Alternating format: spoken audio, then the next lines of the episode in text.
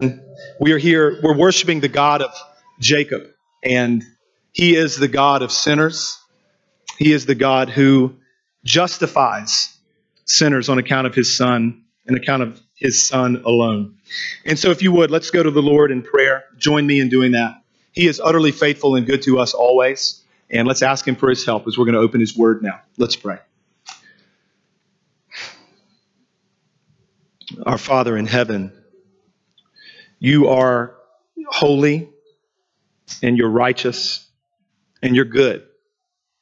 And we're none of those things. We come to a service like this in need of what only you can do for us. We trust that in a service like this, you get glory for yourself. And you do that as sinners cast themselves upon your Son. We pray, Father, that you would use your word now to teach us more of yourself, teach us more about ourselves, teach us more about Christ.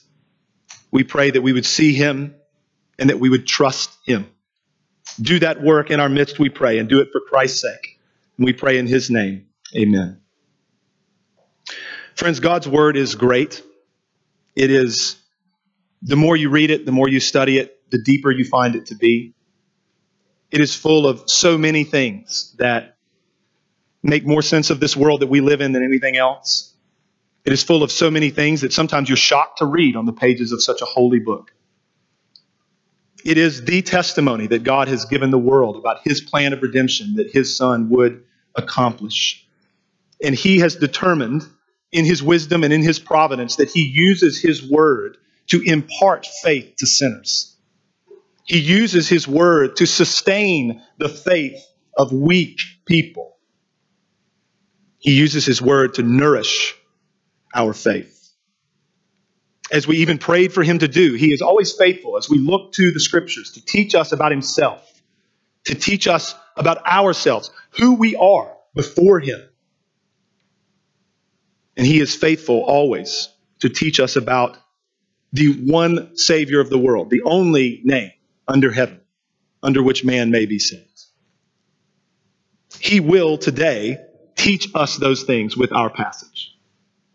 A text that, frankly, I mean, it seems it could have been written for some like insane Netflix drama. He will teach us those things.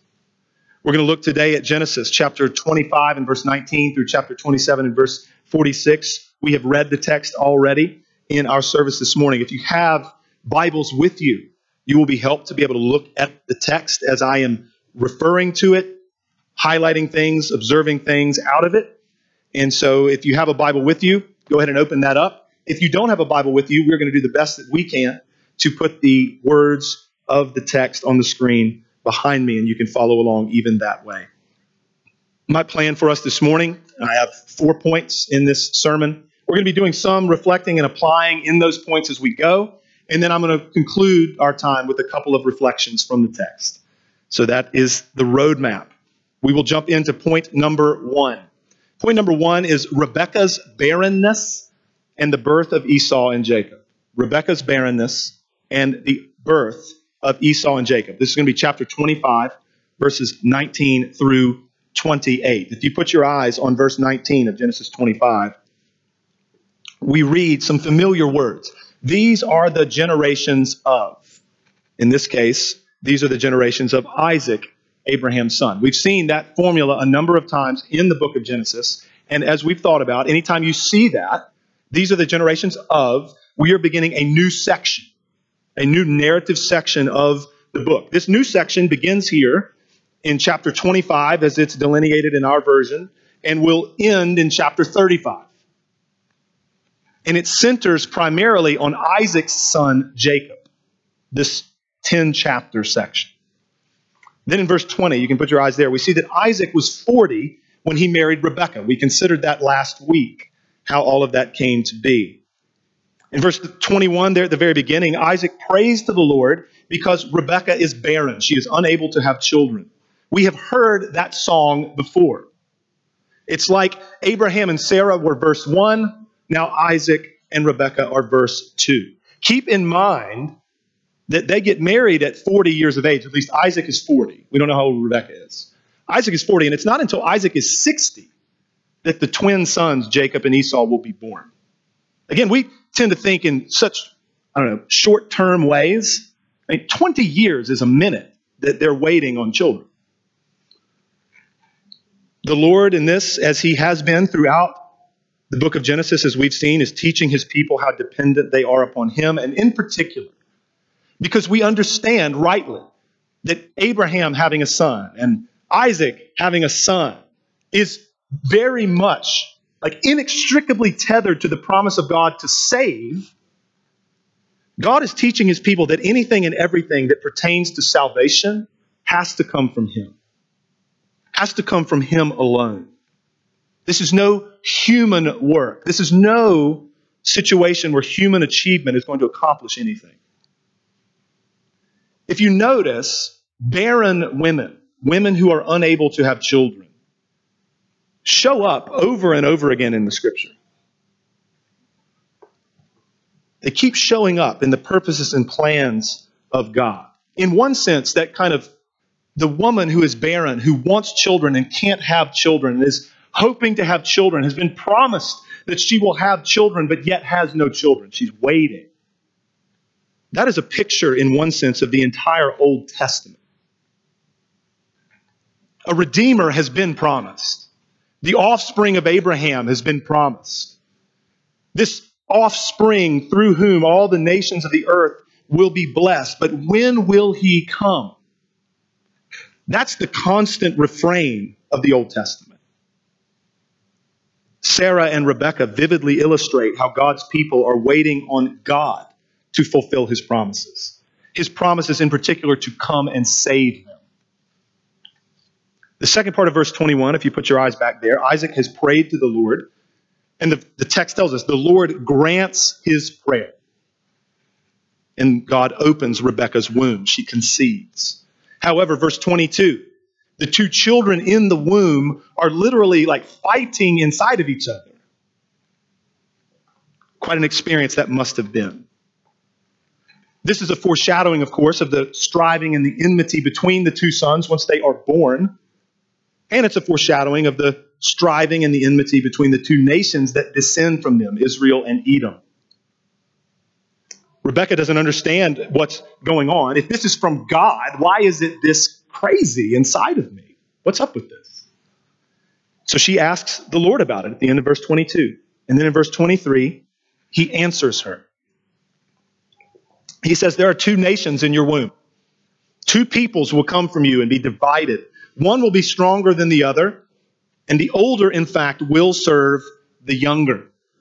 Now, Genesis 25 and verse 23, in particular, that last piece, the older shall serve the younger, is cited by the Apostle Paul in one of the more controversial chapters in all the scriptures, Romans chapter 9.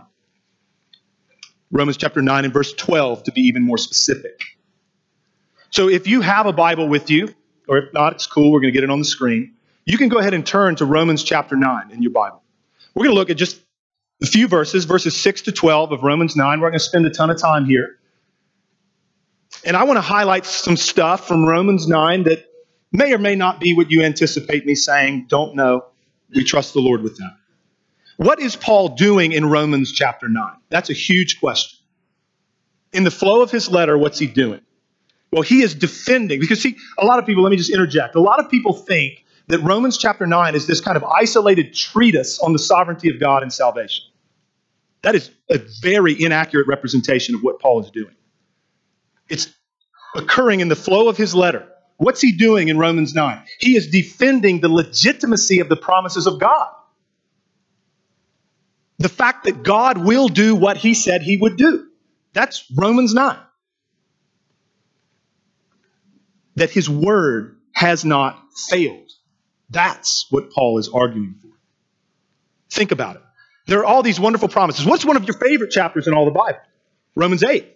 Amen? Everybody loves Romans 8. We should.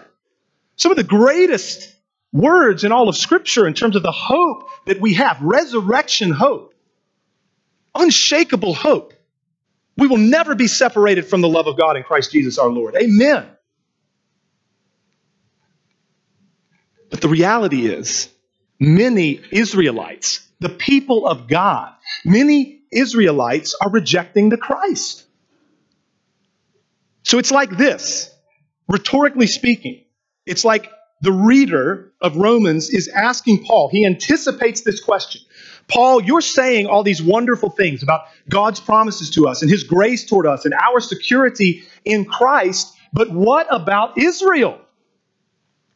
What about God's promises to them? He promised them a bunch of stuff, and here they are rejecting the Christ. What is going on? How can we know that the things that God promises us will come to pass? Put your eyes on Romans 9 as I put my eyes there, flip my Bible there. In verse 6, Paul, he's just mentioned how he's brokenhearted, how the Israelites, his kinsmen according to the flesh, are not trusting Christ. But it is not as though the word of God has failed. For not all who are descended from Israel belong to Israel, and not all are children of Abraham because they are his offspring. But through Isaac shall your offspring be named. Genesis 21 12. This means that it is not the children of the flesh who are the children of God, but the children of the promise are counted as offspring. It is not to Abraham's physical descendants that God's salvific promises were made. Rather, it is to Abraham's spiritual children, those who are of faith. Moving on, Romans 9 and verse 9. For this is what the promise said. This is Genesis 18:10. About this time next year I will return and Sarah shall have a son. And not only so, but when Rebekah had conceived children by one man, our forefather Isaac, though they were not yet born and had done nothing either good or bad, in order that God's purpose of election might continue, not because of works, but because of him who calls, she was told, the older will serve the younger. Do not miss verse 11. Though they were not yet born, they had done nothing either good or bad, in order that God's purposes might continue, not because of human works, but because of him who calls. Do you see the point here? What's going on with Jacob? That's the question. Jacob, who, by the way, I mean, you heard the text read today, he's a punk at this point in his life. He's a jerk, not likable. Like slimy, conniving, manipulative, deceitful, don't like Jacob very much. What is going on with Jacob? It's this that salvation has always been by God's grace through faith on account of Christ. That's the point. It's always been grace. How is it? Ask yourself this question when you're reading, for example, in Romans, you're reading Paul. How does Paul understand the Old Testament? It's very clear that he understands the Old Testament is about the redemptive plan of God that would be accomplished through Christ. It's clear that he understands that God's people have always been saved by Christ and on account of him. It's clear that he understands that the salvation of God's people has always been of grace, not merit. So the question is this Why does Jacob get mercy? Why does Jacob get mercy? You realize that every human being either gets justice or mercy from God. Justice is fair. Justice is getting what you deserve. Mercy is not getting what you deserve. But why does Jacob get mercy? Is it because he was a more pious fetus than Esau? Is it because he was better behaved in utero than his brother and you're sitting there? You're thinking, no, bro, that's absurd. That's silly. Agree. Is it because God looked through the portals of time and saw that Jacob was going to be a stand up guy? Also, no. Our text today is Exhibit A as to how that's not true. Why did Jacob get mercy? Jacob got mercy because he got mercy. He got mercy because of grace. He got mercy on account of Christ. He got mercy through faith that God gave him and wrought in him. That's your testimony too. It's my testimony. Why was I made to hear your voice and enter while there's room? When thousands make a wretched choice and rather starve than come, I don't know. But He did that for me. He's done it for you. He's done it for all the saints of all time, and He will do it for many more should Christ hear. Jacob and Esau are one of countless illustrations of how God's saving work is not based on who's better or worse. It is not based on who's more sinful or less sinful. No, this is all according to grace and mercy. Over and over again in His Word, God blows up every notion that we could ever have about how salvation should work from our perspective obliterates it. It does not work on human terms. Another big thing before we move on.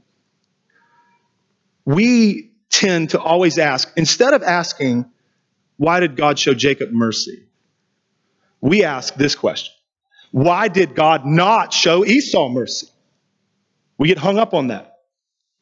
When we should ask, really, why would God ever show Jacob mercy? That's a better question. We should just go in with the default assumption God's going to show justice. He's going to be just. Why would he ever show mercy to a sinner like Jacob? You see, we always want God to pull back the curtain. We want him to pop the hood, to show us how the sausage is made, right? To show us how things work, to tell us why they work the way they do. And here's the irony about us when he does it, we generally don't like what he says.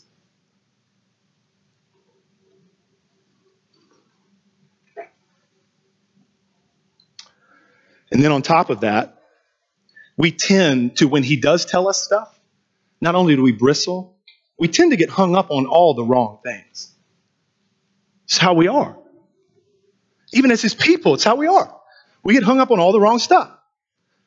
The message, friends, of the law and the gospel, the message of the scripture, is the most incredible message in the world. God made us. He's way bigger than we can conceive. His justice and his righteousness are unlike anything we have ever seen. His holiness is off the charts, breaks our brains. This God is awesome. He is worthy of all of our worship. He's worthy of all the glory we could ever give him. He's worthy of all of our praise and love, and not one of us has ever given it to him.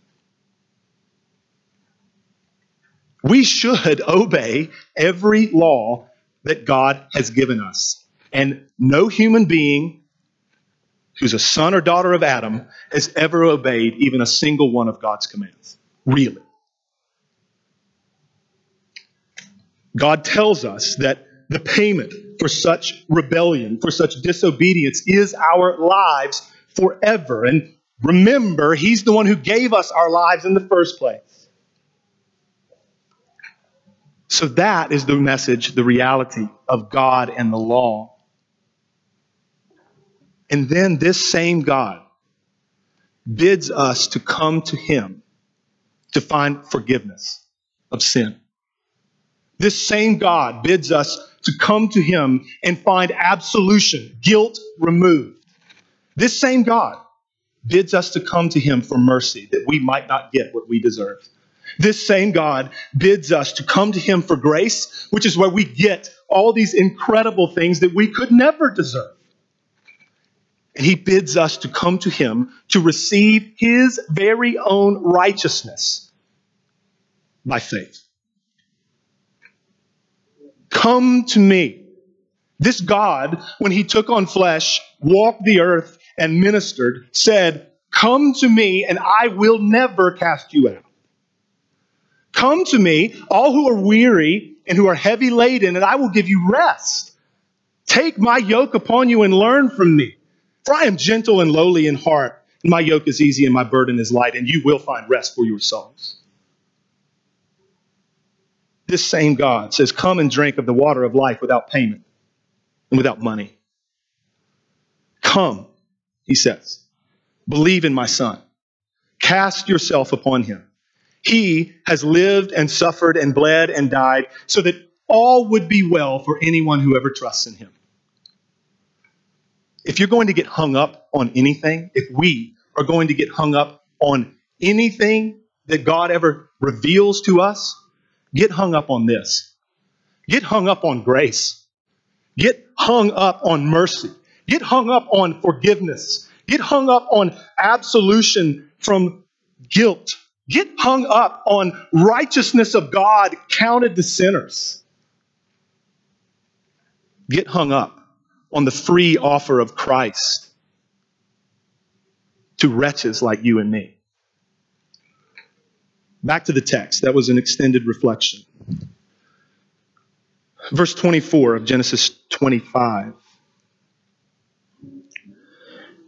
In those few verses that follow through verse 26, we see that the twins are born. Esau comes out first, Jacob comes out second, holding Esau's heel. And then in verses 27 and 28, we get a description of the brothers and some divided loyalty. We're told that Esau came out and had hair and stuff on him. We already learned that about him. And in addition to that, we're told a little bit about these men, what characterizes them. Esau is a hunter. He's skillful in hunting. He's a man of the field, where Jacob is quiet and dwells in tents. Then this Isaac loved Esau because he ate of his game. A little bro sesh going on, I don't know. And then Rebecca loved Jacob. It's like, well, how could this go badly? Right? Seriously. All right, here we go. Point two Esau sells his birthright to Jacob. Point two Esau sells his birthright to Jacob. We're going to look just briefly at verses 29 to 34 of Genesis 25. All right, so some time passes. We're not given any details about the timeline. Jacob is cooking. Esau comes in from the field hunting, exhausted. By this language, I mean, this is like dude's about to collapse, right? Like he thinks he's near death, obviously. He's exhausted, he's hungry, he's thirsty. That's where he's at. Jacob is going to manipulate the situation to take advantage of his brother in need to get his birthright, to get Esau's birthright as the firstborn. Suffice it to say, this is not loving your brother, right? This is not loving your neighbor as yourself. I think that's clear. To be fair, though, there is sin on the part of both brothers. It's not just Jacob. Esau should not have sold his birthright for a bowl of soup. Full stop. We don't want to be like that. I mean, the writer to the Hebrews says this, right? That Esau was unholy and sold his birthright for a single meal, Hebrews 12, 16. We don't want to be like that. We don't want to live based upon passions and cravings, right? Leads to disaster. It's not good to do that. We don't want to live lives that are compulsive. Compulsiveness is not a virtue, and it tends to ruin lives, right? Was a very brief point number two after a very long point number one. So now we're going to point three. God's faithfulness to Isaac. Very simple. God's faithfulness to Isaac. We're going to look at chapter 26, verses 1 through 33, which, if you're asking me, is where the chapter should have ended, but they didn't ask me um, where to put the chapter division. So, chapter 26, verses 1 to 33, God's faithfulness to Isaac. In verse 1 of chapter 26, we read that there is famine again. This time, God tells Isaac explicitly not to go to Egypt because remember, Abraham had gone down into Egypt when there was a famine before. God's people will go into Egypt again. Jacob and his sons will go. But this time, God says, don't go there. Then in verses 3 to 5, God makes great promises to Isaac, and they are just like what he had promised to Abraham. Verbatim. Christ is all over it, too. The offspring through whom all the nations of the earth shall be blessed is Christ, right? He's there in verse 4 in particular. All right, so these wonderful promises, these covenant promises, are made to uh, to uh, Isaac, excuse me, and then the very next thing we read about, beginning in verse six, Isaac settles in Gerar in the land of the Philistine. Then verse seven, when the men of the place asked him about Rebekah, he said, "Yeah, she's my wife." Oh no, she didn't, or he didn't. Excuse me. He said, "She is my sister." Right? He is doing what his father did. We've seen this movie before as well. So many in the room may be fans of the Fast and Furious franchise. It's like nine of those. The uh, you know, tell them that she's your sister saga has three installments already. Abraham twice, Isaac once. We're going to lie, we're going to deceive to protect our own skin. We have seen this before. He is doing what his father did. In this case, in verse 8, we see the text tells us that Isaac and Rebekah kept up the charade for a long time. I mean, you see that. When he had been there a long time. Don't know how long, but long. Abimelech, the king, who's probably a descendant of the Abimelech from chapter 20, right? He looks out and sees Isaac and Rebecca in an intimate moment. That's what's being communicated in the text. This is things that husbands and wives do that brothers and sisters don't do. So he sees this intimate moment and he confronts Isaac in verses 9 and 10 he's like, kind of like his predecessor had said, like, why, why did you do this? Why did you lie to us? Why did you say that she's your sister? Like somebody would have maybe taken her and had relations with her, and you would have brought ruin upon us. And then, just in this shocking turn of events, I mean, Isaac says, Well, I thought that you would kill me, which is exactly what Abraham had always thought. In another miraculous, providential, shocking turn of events, Abimelech, acting in mercy, protecting Isaac and his family, says, Whoever touches this man or his wife shall surely be put to death, in verse 11. It's very funny. The reasoning is always the same, right? I mean, Abraham and Isaac are always justifying what they're doing. They're like, they're going to kill us if we say that these women are our wives. When in reality, each time it's the other guys that respond with virtue. And these other guys even protect Abraham and Isaac and provide for them. It's clear that God is in this. Verses 12 to 33 kind of starts a new, new little section. Isaac has become great. He's become wealthy. He's become formidable, just like his dad, to the extent that Abimelech asks him to go away. There's probably just not enough resources to go around. Then there's this little parenthetical note in verse 15 that the Philistines had filled the wells that Abraham had dug. And then Isaac is going to go about redigging those wells in this land that he's going to be given, right? He and his children are going to be given. We're going to redig these wells and give them the same names that Abraham gave them. Then in verses 23 and 4, Isaac goes up to Beersheba, where Abraham had lived for a season, and the Lord comes to him again to comfort him and to reiterate his promises. And there Isaac builds an altar and calls upon the name of the Lord. So it is clear, in spite of his sin, that Isaac has some understanding of his covenant obligations to God and the promises that God had made to him. Right? Then in verses 26 to 31, Abimelech comes to Isaac. He's got the commander of his army and his advisor with him. Isaac's response is interesting. You know, like, why are you here, seeing that you hate me and that you sent me away like you're always mean to me? Why did you come here? And it's like, hold up, bro. I mean, these dudes have been good to you. I mean, like, they didn't they didn't exact the pound of flesh that they could have from you. They actually treated you well. They've done you nothing but good. They provided for you. Not the greatest of greetings. Very much like Abimelech had said to Isaac's father, this Abimelech says to Isaac that the Lord is clearly with Isaac. We've seen this. And so, because the Lord is with you, we want to make a treaty with you. We want to make an oath, a pact with you, that we will mutually agree to do each other well. We're not going to harm each other. They make the oath. Isaac prepares a feast for his guests and then they depart. And then Isaac's servants in verses 32 and 3 let him know that they have struck water at the well at Sheba, which is Beersheba, the same place that his father had lived and sojourned for a season. So the whole point here, kind of landing this down on a wedge. In this whole section, it's like watching a replay of Abraham's life, is it not?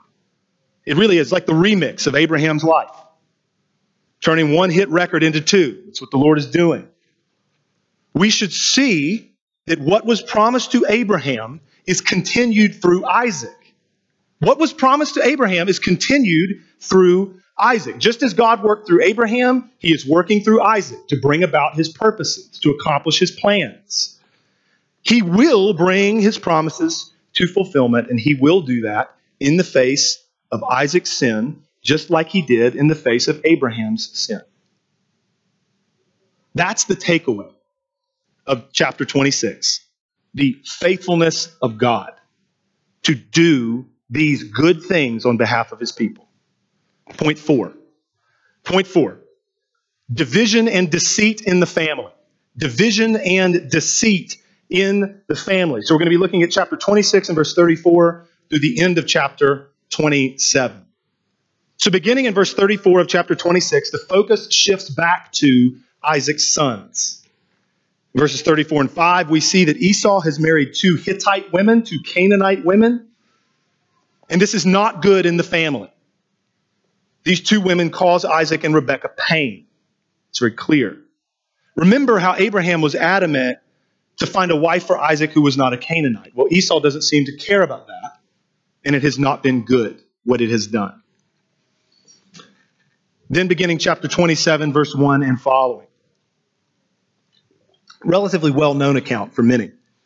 In verses 1 to 4, we read how Isaac is getting older and his eyesight is poor. He desires to bless Esau, his firstborn son. Take notice of that. Isaac, in other words, Isaac is not innocent in this.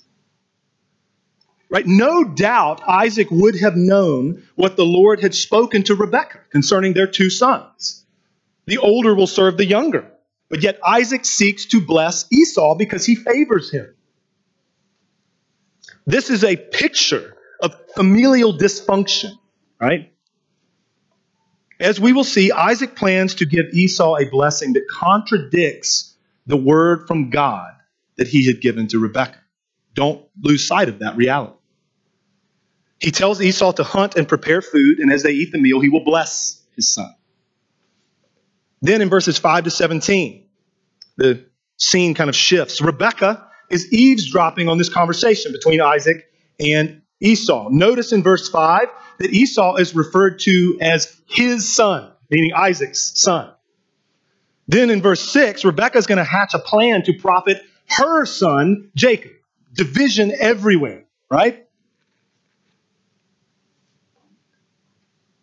Even the wording makes that clear. Jacob is not worried, though. It doesn't seem about anything except getting caught. He doesn't really object on the basis of any kind of morally upright reason. He's just thinking this through so as to not get caught. He's like, okay, mom, I hear you, but how can I deceive dad without him knowing that I'm deceiving him? That's the question. Like Esau, he's a hairy guy. I'm a smooth guy. What if we get found out?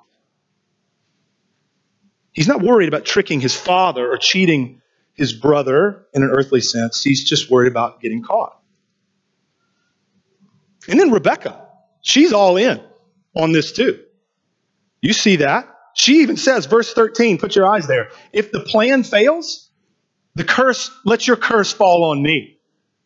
She's in this, right? Verses 18 to 29, Jacob, they, they handle the business, right? The plan is hatched, it's, it's in motion. Jacob goes to his father with the delicious food. It's clear throughout this whole thing that Isaac can tell that something's not quite right. He asks at multiple points, Are you who are you? Are you really Esau? He can tell. Which is interesting because it puts Jacob in a position where he's going to just bold face lie multiple times. So Jacob lies initially, says he's Esau. Isaac then asks, Well, how did you get back so quickly? How'd you go hunt, kill the game, make it, and get here so quickly? Jacob doubles down. It's like, well, I've already lied to dad. I may as well now take the Lord's name in vain. Right? It's because the Lord your God blessed me. It's taking God's name in vain. Isaac asked Jacob to come near so that he can feel him, right? He knows his voice. I'll be able to touch my son and tell if it's really Esau or not. Jacob comes. Isaac even acknowledges again the voice is Jacob's voice. He can hear it. But the hands with the goat skin on them, the hands are the hands of Esau. Isaac asks one more time if Jacob is really Esau. Third time. Jacob says, I am. When Jacob comes near to Isaac again, Isaac can smell Esau's garments that Jacob is wearing. This was a shrewd move on the part of Rebekah. And so he blesses Jacob, thinking that he's Esau. You can't make this stuff up, right? Verses 30 to 40, the drama, if possible, gets even thicker, right? It seems, the way that the text is worded, that Jacob and Esau practically pass each other on the way in and out of Isaac's tent. Esau comes in to see his father with a meal prepared, and then Isaac realizes what's happened, and he trembles violently, the text says. Esau is furious. He asks, he pleads with his dad to give him a blessing, not to take back the one given to Jacob. Clearly, that wasn't on anybody's mind. Once this blessing is pronounced, it's pronounced, the word stands. But, Dad, can you not give me another blessing? Do you only have one? And then Isaac speaks a word to Esau that could hardly be called a blessing. Then in verses 41 to 46, the fallout of the deceit occurs. We read in verse 41 how Esau says to himself, My father, he's going to die soon. And when my dad dies, I'm going to kill my brother. I at least love dad enough, I guess, that I don't want to make him grieve that while he's still living, since he's dying soon anyway. But as soon as dad's gone, I'm killing Jacob. Rebecca gets wind of this and sends Jacob away to stay with her brother Laban. Like, we got to get you out of town so your brother doesn't kill you. I mean, sincerely, like this, this is this is very, very difficult stuff. I mean, we, we all have experienced dysfunction in various relationships that we have.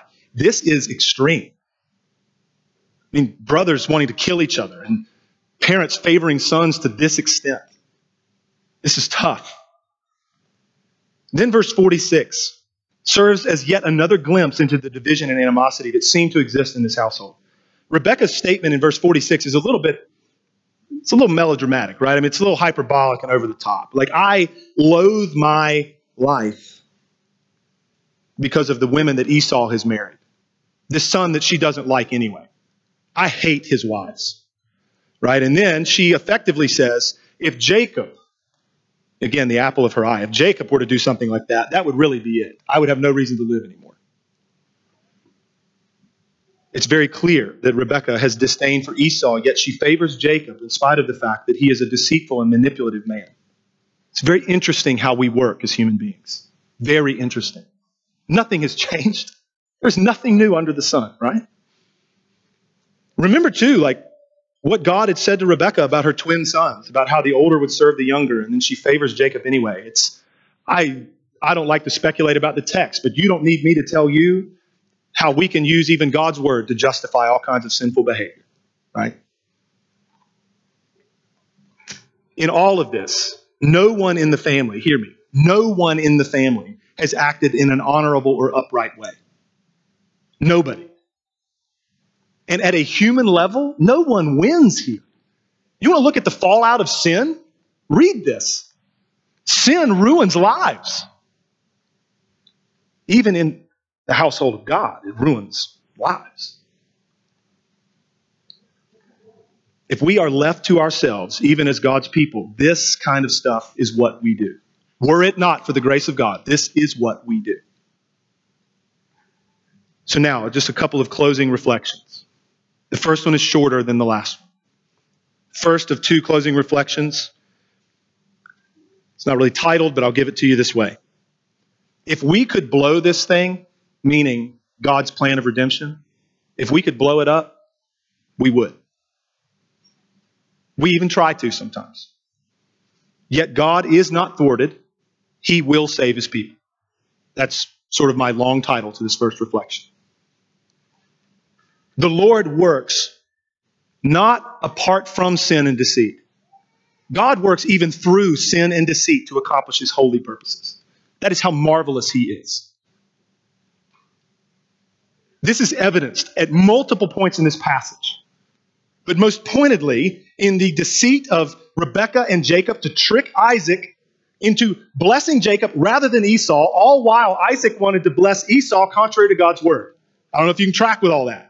It is a mess. Rebekah and Jacob try to trick Isaac into blessing Jacob rather than Esau. All the while, Isaac wants to bless Esau contrary to God's word. What a mess. And what's, what's incredible in all of this is that the Lord's plan is being advanced. I mean, it blows your mind. The takeaway from that now, not that anyone in this room would conclude it, but some have through history the takeaway from that is not that God doesn't care about sin. The takeaway is not that sin doesn't matter, so just do whatever you want since God's going to accomplish his plans anyway. Terrible conclusion. Contradict God's word at a million points. The takeaway is that God uses broken vessels. The takeaway is that the sins of man do not thwart God's purposes to save them. God is so great that he accomplishes salvation in spite of our sin and even through it. Exhibit A it's the greatest sin in the history of the world the murder of the Son of God. If you're not familiar with Acts chapter 2, verses 22 and 23, and Acts chapter 4, verses 27 and 28, write them down and read them later. Both of those places. Acts chapter 2 is Peter at Pentecost. Acts chapter 4 are the disciples after they've been released from prison. And in both of those cases, they make it crystal clear that there were wicked people acting against the Lord Jesus Christ, acting in sin and wickedness. And at the same time, what happened was exactly what the hand of God had ordained to happen. How Marvelous is God. He accomplishes redemption in holy ends through sin and deceit. It's astonishing. It's who he is, it's what he does. Second reflection, the longer of the two closing reflections. I pray that as that lands on you, your, t- your thought is not even an inkling of, well, great, let me go out of this place and sin today. But your response is like worship. What a God. What a God. Saves sinners like us. All right, second reflection. This is a shorter title. I don't even know that it's a title, but it's what's in my notes. The Old Testament is such a gift. The Old Testament is such a gift. We're going to think about this for a minute. I say that that way because I think many, some in this room didn't grow up in the church, so it might not apply to you the same way. Some in this room did grow up in the church. And I don't know that many of us grew up in a church environment where we even knew what to do with the Old Testament. The Old Testament, as you read it, is existentially true. What I mean by that is that it so resonates with your experience as a sinner in a fallen world, does it not? It resonates with our experience of our own lives and our hearts. So we've made this observation in ways before about the gift that the Old Testament is, but we are going to keep making it. If the Lord tarries, we're going to keep making it for years and decades in this church.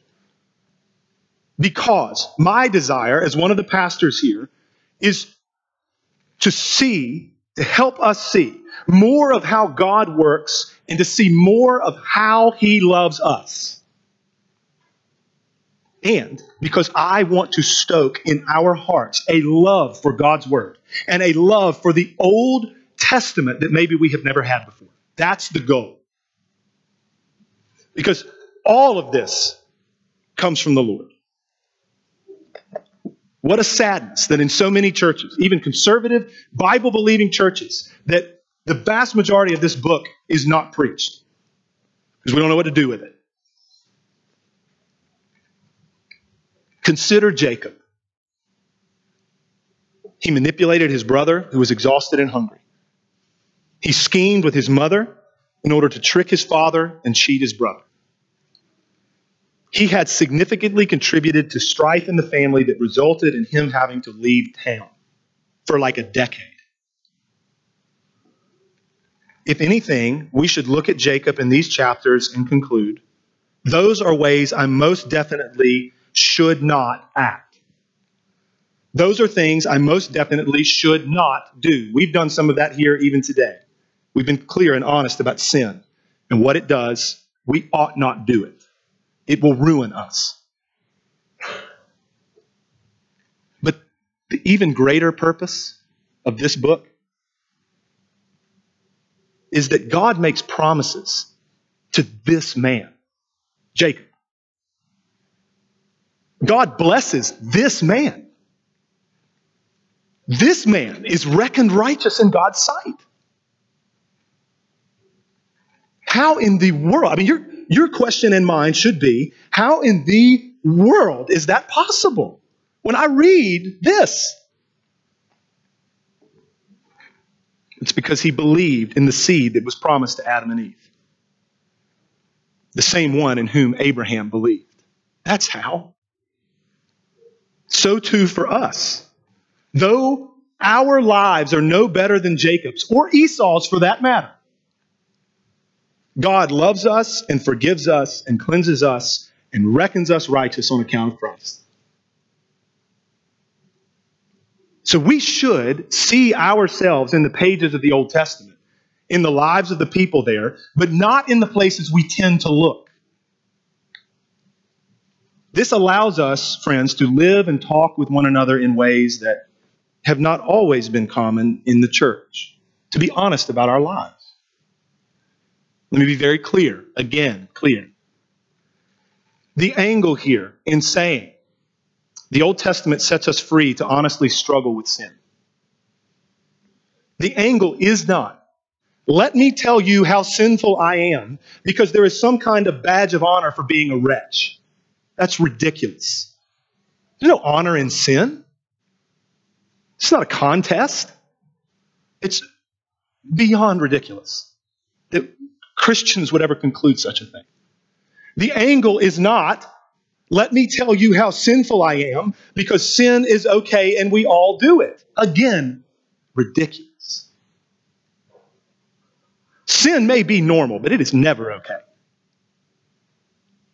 The angle, the goal in this is let me tell you how sinful I am so that we can rejoice in how merciful our Savior is. That's the angle. Let me tell you, and you in return tell me how sinful you are, so that we can rejoice in how gracious our God has been to us.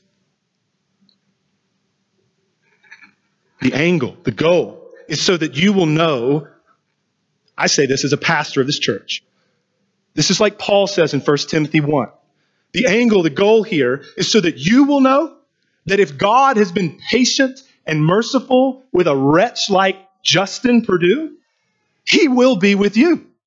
Patient, merciful, gracious, steadfast love and faithfulness. It's what he does. Many of us have been what I might call flannel boarding the Old Testament our entire lives. Anybody who grew up in Sunday school knows what I'm talking about. It's not a slight. For many of us, it's what we were taught to do.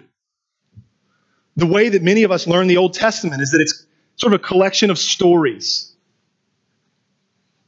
You know, everything's like pastel colors and happy and all of that. Heroic and great stories, you know, of Noah and the ark, of Abraham and his many children, of Judah's blessing, of Aaron in his high priestly garb, of David and Goliath, right? But what we don't often get is Noah getting drunk and passing out naked in his tent. We don't get Abraham lying and selling out his wife to protect himself twice. We don't get Judah, the prostitute user. We don't get Aaron, the idol maker. We don't get David, who wanted Bathsheba and had her husband murdered and sits before a prophet who comes to tell him effectively what he's done and he's outraged. To which Nathan the prophet says, You are the man. We don't get that. And then there's Jacob. Now, the book is not written on Jacob yet. God isn't done with him yet. Amen? We'll see that in the coming weeks. God will work in this man's life, but he is a liar, he is a deceiver, he's a manipulator, he's a cheat. So sometimes, at least the way that I know I often was taught growing up, we look at the lives of Old Testament saints and we see some good things to emulate. Now that's all I ever was taught was the good stuff to try to copy. In a better situation, you might be shown some of the bad things to avoid. But here's the kicker. For most all of us, the lessons that we left from the saints in the Old Testament were either do this like so and so, or don't do this because you see what it did to so and so. Implication the moral considerations are what God wants us to know from this text. Full stop. Morality. Morality is good. It's secondary, though. In scripture, it has to be. When somebody effectively says, like, do this or avoid this, that's the point of Genesis or Exodus or Leviticus or pick your text. It's like, nah, bruh. The thing above all things that God wants us to know from this or any passage is that Christ is a Savior. That He did come. This one where, like, there's all these pages, and it's like, who is He? He's a son of Abraham, He's a son of Isaac and Jacob, right? He's a son of David. Who is He? When's He coming? How long? until our Savior arrives. He came, and He will see our salvation through. That's the point. Always. Any other application we make has to only be seen through that lens. The main takeaway, we're nearly done. The main takeaway from the lives of these people, the Old Testament saints, is not about them or us. It's about God. Far from trying to whitewash the stories of the Old Testament brothers and sisters, we should treasure them. As we read stories of these men and women, we are reading about ourselves. As they struggled and schemed and failed and sinned, God kept calling them to repentance, calling them to faith, calling them to Himself, calling them His own.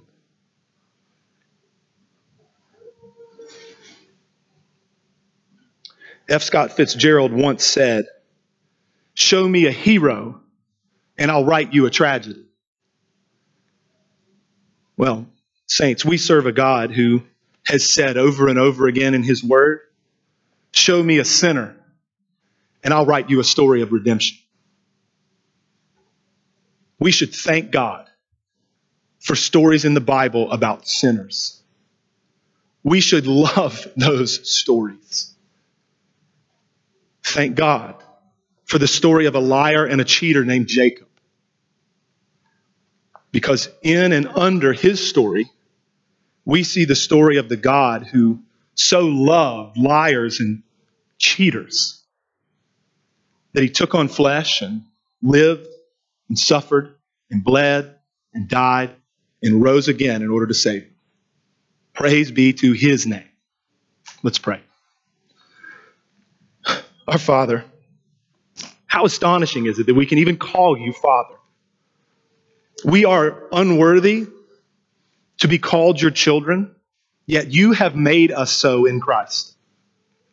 And it's amazing that you will not hold our unworthiness over our heads for eternity, but will welcome us into your joy forever. Give us faith to trust your promises. Stir in our hearts love for you and love for each other Stir us up unto good works, and in your grace, keep us from sin. We pray that you would use your word to do that, that you would use everything that we've done this morning, the singing and the praying and all of it, and use this table that we are now coming to. Feed us in our souls on Christ, we pray. And we pray in his name. Amen.